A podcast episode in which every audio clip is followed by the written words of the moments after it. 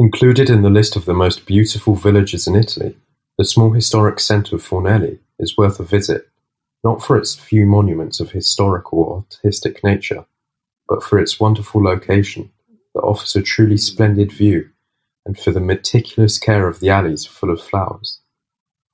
I recommend the tour following the walls with a stop in the small and delightful Piazza della Lettura. There are flowers on all balconies, then get lost in the alleys among the flowers. Unfortunately, the castle is private and not open to visitors, but a tour through the narrow streets and the Seven Towers is definitely a must. It seems to relive the atmosphere of a millennium ago